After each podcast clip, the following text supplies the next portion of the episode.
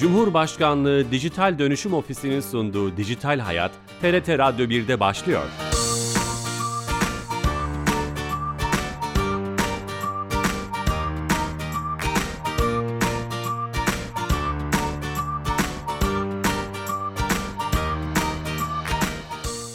Herkese merhaba, ben Bilal Eren. Teknoloji ve dijitalleşmenin hayatlarımıza etkilerini her hafta bir başka konuyla ele aldığımız Dijital Hayat programımıza hoş geldiniz. Her cuma saat 15.30'da TRT İstanbul Radyo stüdyolarından kulaklarınıza misafir olmaya devam ediyoruz.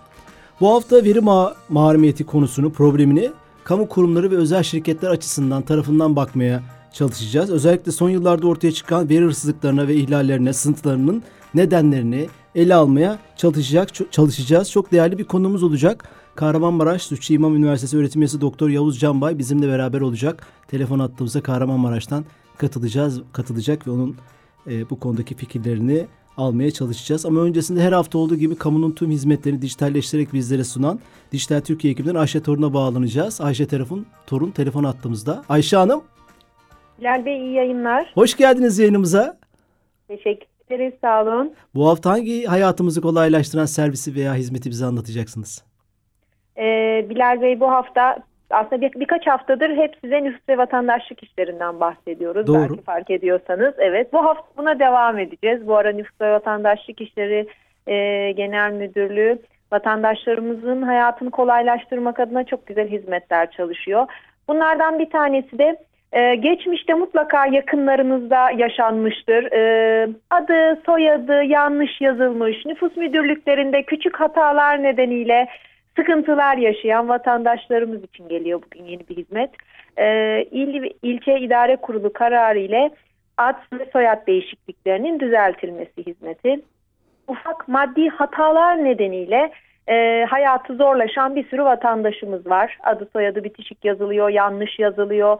Bu kişilerin herhangi bir mahkeme kararına gerek kalmaksızın sadece devlet kapısından başvurarak değerlendirilmeye alınması ve e, ad soyadlarındaki maddi hataların düzeltilmesi sağlanıyor. Hı hı. E, çok önemli bir hizmet bu. Geçmişte bununla ilgili bir sürü mahkeme süreçleri, idari süreçler evet. oluyordu muhtemelen. Evet, ee, evet. Ve bu süreci e, hızlandırmak açısından sanırım kurum da sizinle çok irtibatlı ve iyi çalışıyor ki e, e, evet. Nüfus ve Vatandaşlıklar İdaresi Müdürlüğü. Dolayısıyla evet. bu uyum ortaya çıkıyor, yeni servisler çıkıyor. Doğru mu? Evet, aynen öyle. Genel müdürlüğümüz e, ciddi bir vizyona sahip. Hani ülkede artık e, vatandaşın aslında sadece vatandaş olan değil, olan olmayan, yaşayan herkesin hayatını kolaylaştırmak adına elinden gelen her şeyi yapıyor diyebiliriz. Evet. E, harika oldu. Çok teşekkür ederiz e, emeğinize. Tüm arkadaşlara da selamlar. Teşekkür ediyorum. Sağ olun. İyi yayınlar. Sağ olun. Teşekkürler. Evet. E, Dijital Türkiye ekibinden Ayşe Torun'a bağlandık ve kendisiyle e, bu konuyu konuştuk. Yeni bir hizmeti bizlere anlattı. E, yeni katılan dinleyicilerimiz vardır aramıza.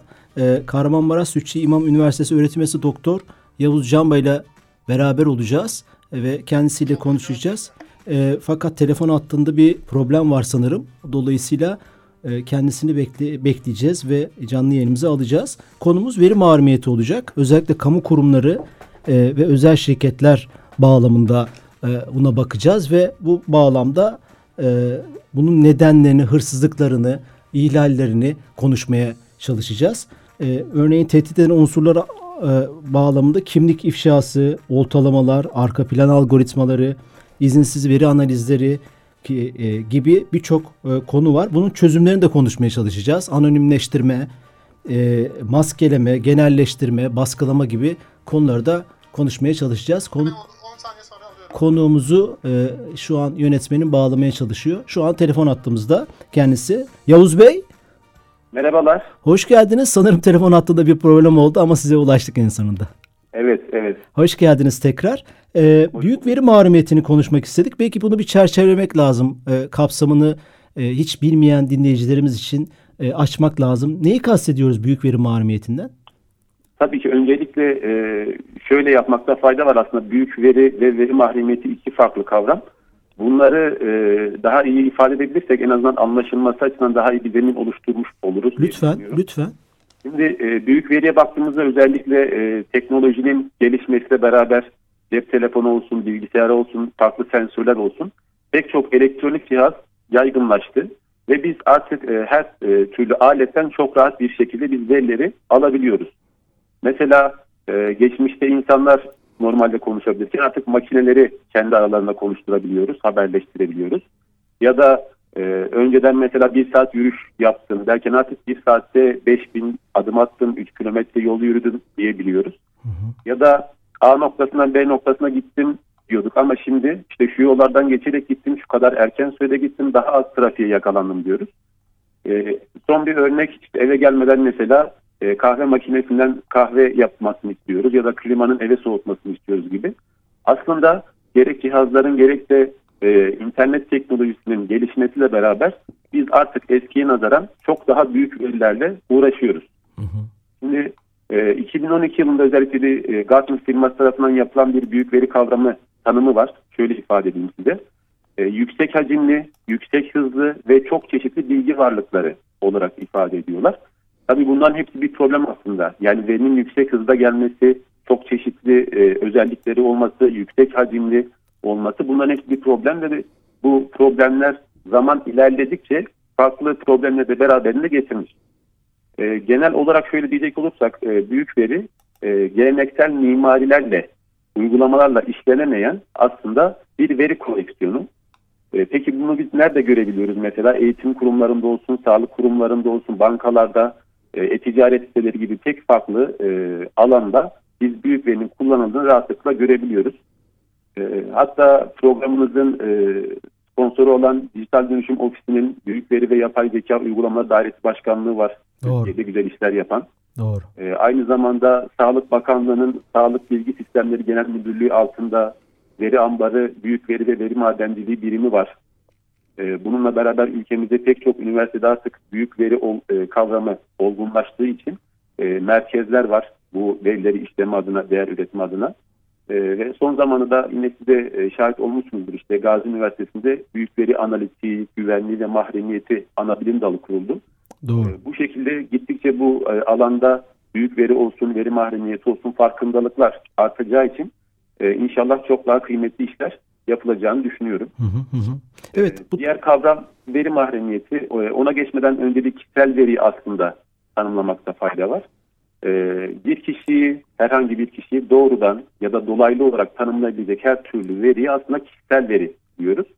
Mesela sağlık verisi olur, demografik veriler olur, e, resimler olur, genetik veriler, konum verileri, ad, soyad, e-posta vesaire gibi aslında e, verileri biz kişisel veri olarak değerlendirebiliyoruz.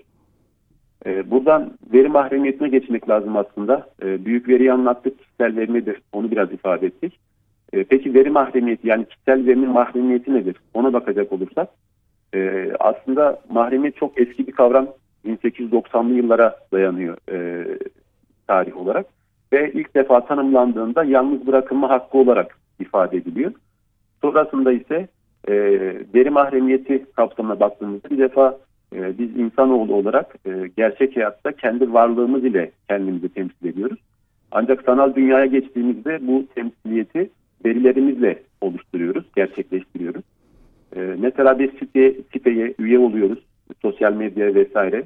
Bu üye olurken adımızı giriyoruz, soyadımızı, doğum tarihimizi. Bunlar aslında bizi tanımlayacak her türlü veri olarak ifade etmekte fayda var. Ve e, güzel bir tanım var aslında veri mahremiyeti üzerine. Bunu da ifade edeyim. Lütfen. E, veri sahibinin hangi verisinin kiminle ve ne derecede paylaşılmasına karar verme mekanizması olarak ifade ediliyor. Mesela bir örnek verelim hemen. E, sosyal medya üye olabilirsiniz herhangi bir siteye ya da bir uygulama fark etmez. E, gerekli o verileri verirsiniz ama sonrasında mesela e, fotoğraf paylaşmayabilirsiniz ya da video paylaşmayabilirsiniz ya da like yapmayabilirsiniz. Bu gibi aslında tamamen sizin kendi elinizde olan bir mekanizma. Şimdi e, çok kısa bir şey de ifade edeyim. Oradan diğer konuya çok rahatlıkla geçiş, geçiş yapabiliriz en azından. E, özellikle ülkemizde güvenlik gizlilik ve mahremiyet kavramları e, iç içe, karmaşık olarak kullanılan bir kavram.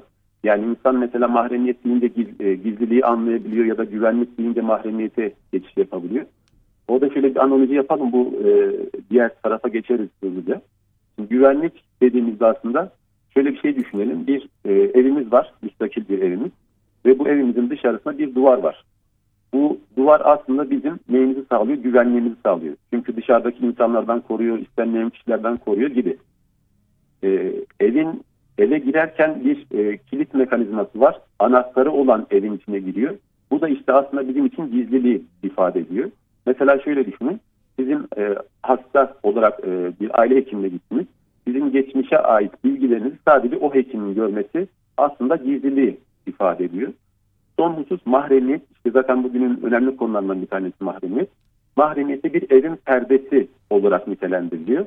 Mesela e, siz ne kadar e, evin içerisini görmeyeceğine e, karar vermek istiyorsanız mesela eğer perdeniz tam kapalıysa evin içi hiç görünmez. Ama tam açıksa evin içi tamamen görünür. Bu şekilde e, bir e, analoji yapmakta çok fayda güzel. var. Aslında çok güzel tanımlamış oldunuz. Bu arada yeni katılan dinleyicilerimiz vardı. Tekrar edeceğim. Doktor Yavuz Canbay ile beraberiz. Büyük veri mahremiyetini konuşuyoruz. Bu kavramsal çerçeve güzel oldu. E, bunu tehdit eden unsurlar böyle maddeleyecek olursak diğer konuları da konuşmak için aslında bu, belki de bunların üstünde biraz durmak lazım. E, hızlıca. Ne, neler tehdit ediyor günümüzde popüler olarak bunları? Aslında şöyle şimdi mahremiyet tarafında şimdi biz neyi koruyoruz? Veriyi. O veri neye ait? Bir kişiye ait. Buradaki husus şu, mahremiyet kişiyi korur ama güvenlik veriyi korur.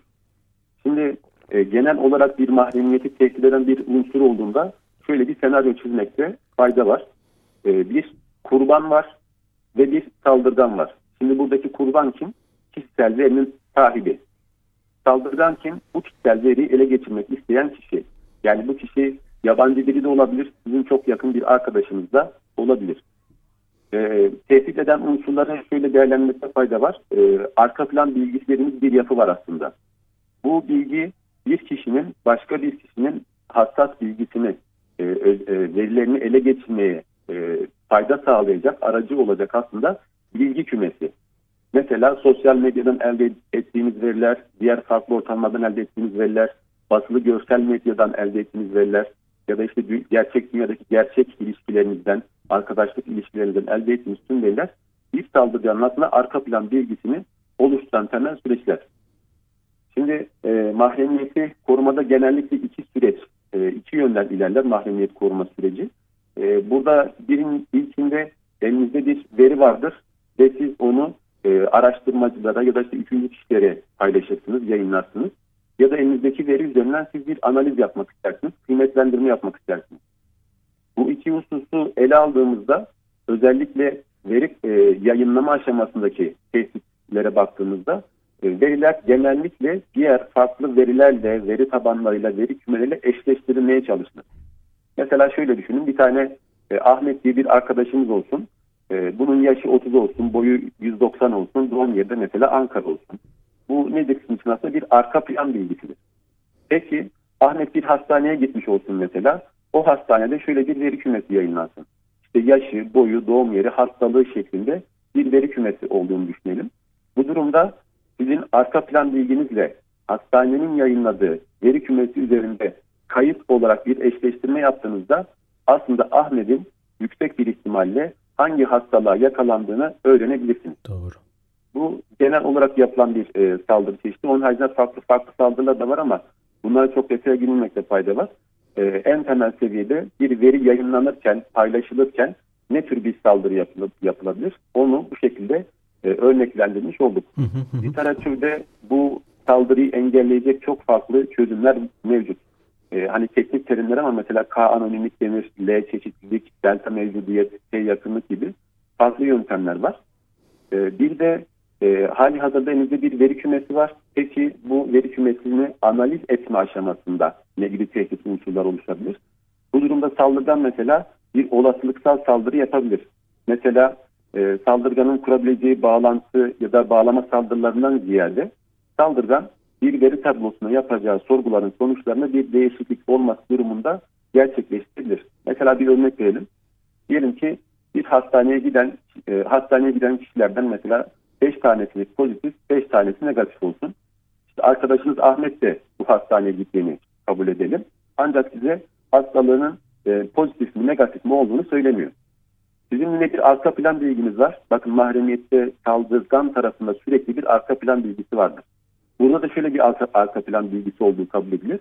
o veri kümesi içerisinde 4 tane pozitif vardır, 5 tane negatif vardır. Siz bunu biliyorsunuzdur. Dolayısıyla o 5. pozitif olan kişinin Ahmet olduğu kanısına çok rahatlıkla ulaşabilirsiniz. Yine literatürde... Bu da analiz süreci olur değil mi Yavuz Bey? Efendim? Bu da bir analiz süreci olur yani dediğiniz gibi. Tabii ki tabii ki. Ee, yine literatürde diferansiyel mahremiyet yaklaşımı bu e, kapsamda geliştirilmiş. Özellikle bir veri kümesi analiz edilirken e, veri e, kümesi içerisindeki kişilerin mahremiyetini koruma anlamında e, 2006 yılından beri e, kullanılan çok e, sıklıkla kullanılan tercih edilen diferansiyel mahremiyet yaklaşımları var. Ki bu da özellikle günümüzdeki e, işte Amerikan menşeli bir e, telefon markası söyleyeyim isim vermeyeyim. E, onda çok rahatlıkla kullanılıyor ve bunlara e, ne tür mahremiyet mekanizmaları geliştirdiğini biz erişebiliyoruz. Evet e, aslında en önemli unsuru arka plan uygulamalarını konuşmuş olduk. Bir, çözümleri de vermiş oldunuz bir anlamda anonimleştirme, maskeleme gibi. E, peki e, şimdi bu şirketler hani biraz günümüze gelecek olursa ve popüler olarak konuşacağımız konulara son yıllarda özellikle kamu kurumları ve e, şirketlerde bu tip ihlallere, güvenlik ihlalleri, sızıntılar, mahremiyet ihlalleri e, ki bunları çok iyi tanımladınız. Çok sık karşılaşıyoruz. Her gün bir medyada işte şu platformdan şu kadar veri sızdırıldı. Bu kamu kurumundan bu kadar. Kamu kurumları bu konuda bir şey eksik mi yapıyorlar yoksa artık günümüzde bu kadar popüler olan e, değerin veri olduğu bir dönemde bunları normal mi karşılamak lazım? Sizin bakış açınız nedir? Aslında normal karşılamak lazım. Çünkü niye? Ee, siber güvenlik de olsun, veri mahremiyeti de olsun e, sürekli iki tarafın yarış halinde olduğu aslında bir ortam. Yani siber güvenlikte saldırgan bir mekanizma geliştiriyor. E, aynı zamanda e, kurum da bir mekanizma, koruma mekanizması geliştiriyor. Veri mahremiyeti için de böyle. O belirttiğimiz mesela hususlar için özellikle e, her ne kadar şey demiş olsak da yani güvenlik e, veriyi koru demiş olsak da aslında eğer o veri içerisinde kişisel veriyi de barındırıyorsa dolayısıyla en üst perde siber güvenlikten bahsetmek mümkün. Eğer siz güvenlik tarafında bir aksaklık olduğunu düşünüyorsanız bu durumda veri mahremiyetinden de muhakkak ki feragat etmiş oluyorsunuz.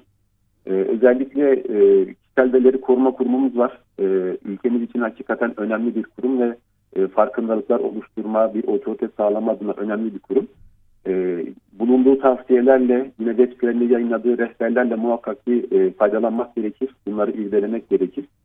E, 2016 yılında yürürlüğe giren kişisel veriler koruma e, kanunumuz var. E, ve e, bu da bizim için bir dönüm noktası.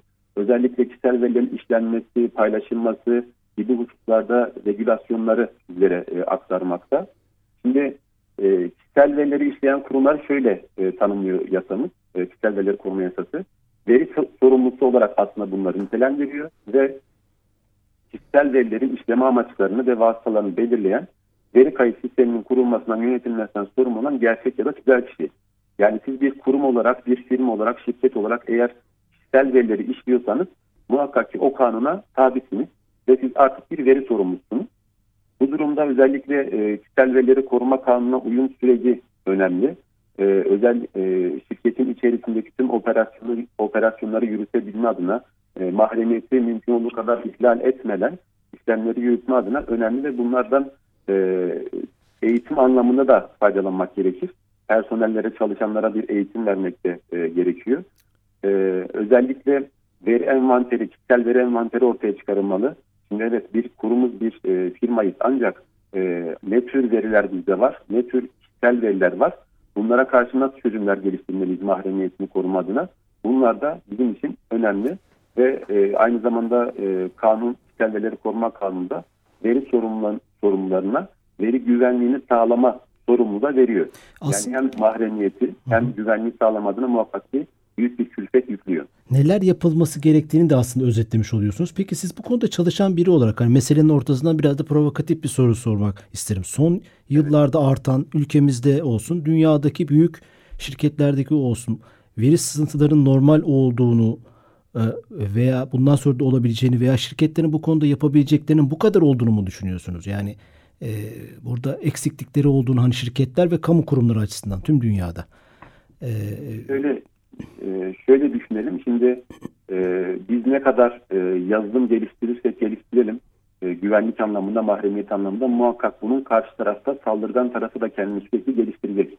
Evet burada zafiyetler ortaya çıkabilir, e, çeşitli sıkıntılar oluşabilir ama bunları mümkün olduğu kadar gidermek gerekiyor ve o yüzden e, kişisel verileri koruma kanununa uyum süreci geliştirilmeli.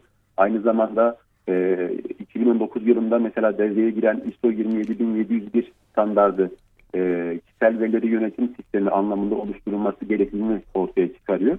Bu kapsamda e, veri e, yani saldırganın olduğu yerde onlara karşı bir çözüm üretmek, kendi tarafımızda da mümkün olduğu kadar saldırganın bir adım önüne geçmemiz gerekiyor. Ama bu çekişme her zaman var olacaktır. Tabii buradaki husus ne? Aslında her şey e, insana dayanıyor. Biz eğer insanı eğitirsek, farkındalık yaratırsak muhakkak ki burada e, güvenlik olsun, mahremiyet olsun bu tarz unsurları daha ileri plana çekebiliriz. Yani bu sızıntılar, ihlaller olmadan önleme mekanizmalarını belki de oluşturmak lazım. Çünkü hukuk bir şey olduktan sonra müdahale ediyor e, gibi görünüyor en azından. Ama öncesinde ön alıcı mekanizmalar kurmak e, daha kıymetli olabilir mi? Bu da bir tartışılıyor mu, muhtemelen dünyada da. E, örneğin sadece e, işi veri olan ve hizmetleri ücretsiz sunan birçok şirket örneğin işte WhatsApp e, hani herkesin kullandığı bir platform olarak e, söyleyebiliriz. İşi veri ve veri üzerine bir iş modeli yaratmış. Bunun bu şirketin veya bu platformun e, veri maharetine çok daha fazla dikkat etmesi gerekir ama sanki çok dikkat etmiyormuş gibi bir son yıllardaki gelişen olaylara bakarak söylüyoruz bunu. Bilmiyorum siz ne düşünüyorsunuz? Ee, şimdi şöyle düşünelim mesela e, bu kurumlar e, zaten hani sürekli göz önünde olan, sürekli sorgulanan, arka tarafta denetlenen kurumlar. Evet e, mahremiyeti yüksek seviyede dikkat etmeleri gerekiyor ama e, işte teknolojiyi bir yerde elinizde tutamıyorsunuz. Mesela bir yazılım geliştiriyorsunuz. O geliştirdiğiniz yazılımda hiç tahmin edemeyece e, edemeyeceğiniz açıklıklar, zafiyetler oluşuyor. Bir bakıyorsunuz ki bir saldırgan meğerse o açık, e, açığı yıllarca sömürüyormuş. Saldırganlar da boş durmuyor diyorsunuz değil mi Yavuz Bey? Öyle evet, anlıyorum. Saldırganlar evet. da boş. Şimdi mesela veri kaçağı tespit sistemleri var örneğin. Ya da işte e, kurumsal anlamda saldırı tespit sistemleri olsun, işte güvenlik cihazları vesaire olsun. E, bir şekilde bunlar atlatılabiliyor.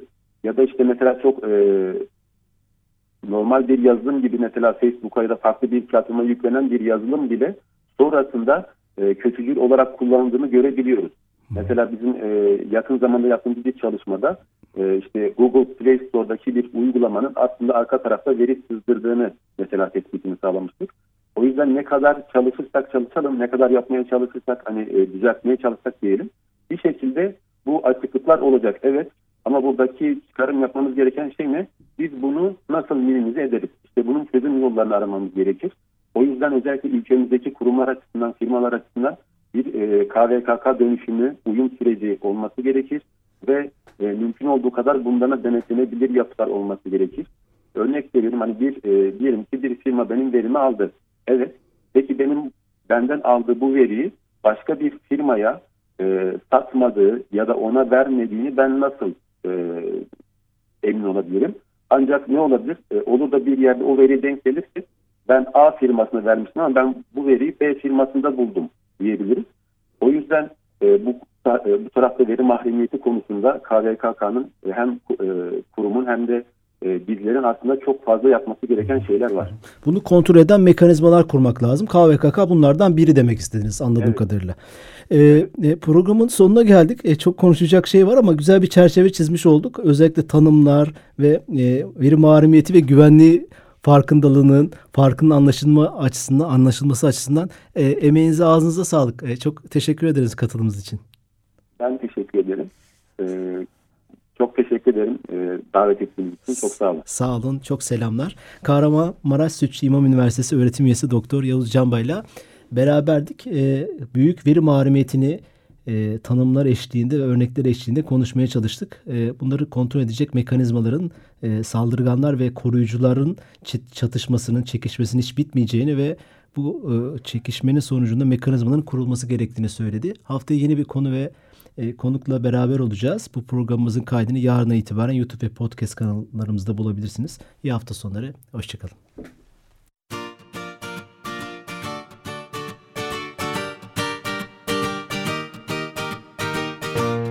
Cumhurbaşkanlığı Dijital Dönüşüm Ofisi'nin sunduğu Dijital Hayat, TRT Radyo 1'de sona erdi.